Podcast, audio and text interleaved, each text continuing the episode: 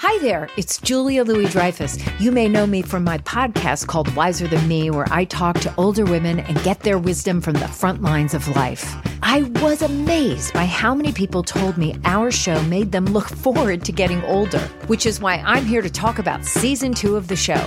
Sally Field, Billie Jean King, Beverly Johnson, Ina Garten, Bonnie Raitt, just to name a few.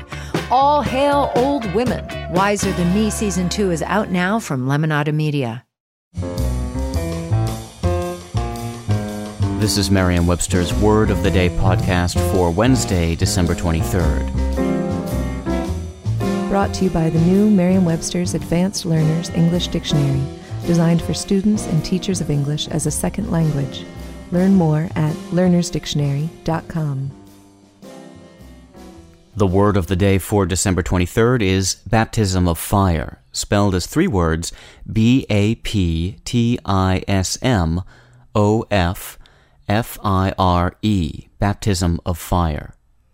Baptism of fire is a noun that means an introductory or initial experience that is a severe ordeal, especially a soldier's first exposure to enemy fire. It can also mean a spiritual baptism by a gift of the Holy Spirit. Here's the word used in a sentence.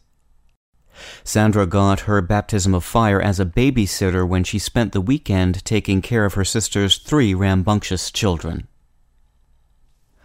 In the 1981 book Air Mobility in Vietnam, Lieutenant General John Tolson used the military sense of baptism of fire, writing that the commanders could report that their units performed outstandingly under their first baptism of fire.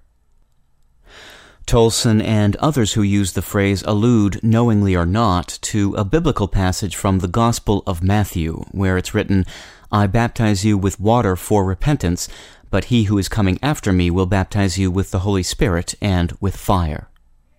Since at least 1857, baptism of fire has been used metaphorically in English for any initiation, especially a difficult one. I'm Peter Sokolowski with your word of the day. Thanks for listening. Visit the all new learnersdictionary.com, the ultimate online home for teachers and learners of English. A free online dictionary, audio pronunciations, custom study lists, and interactive exercises are available now at learnersdictionary.com.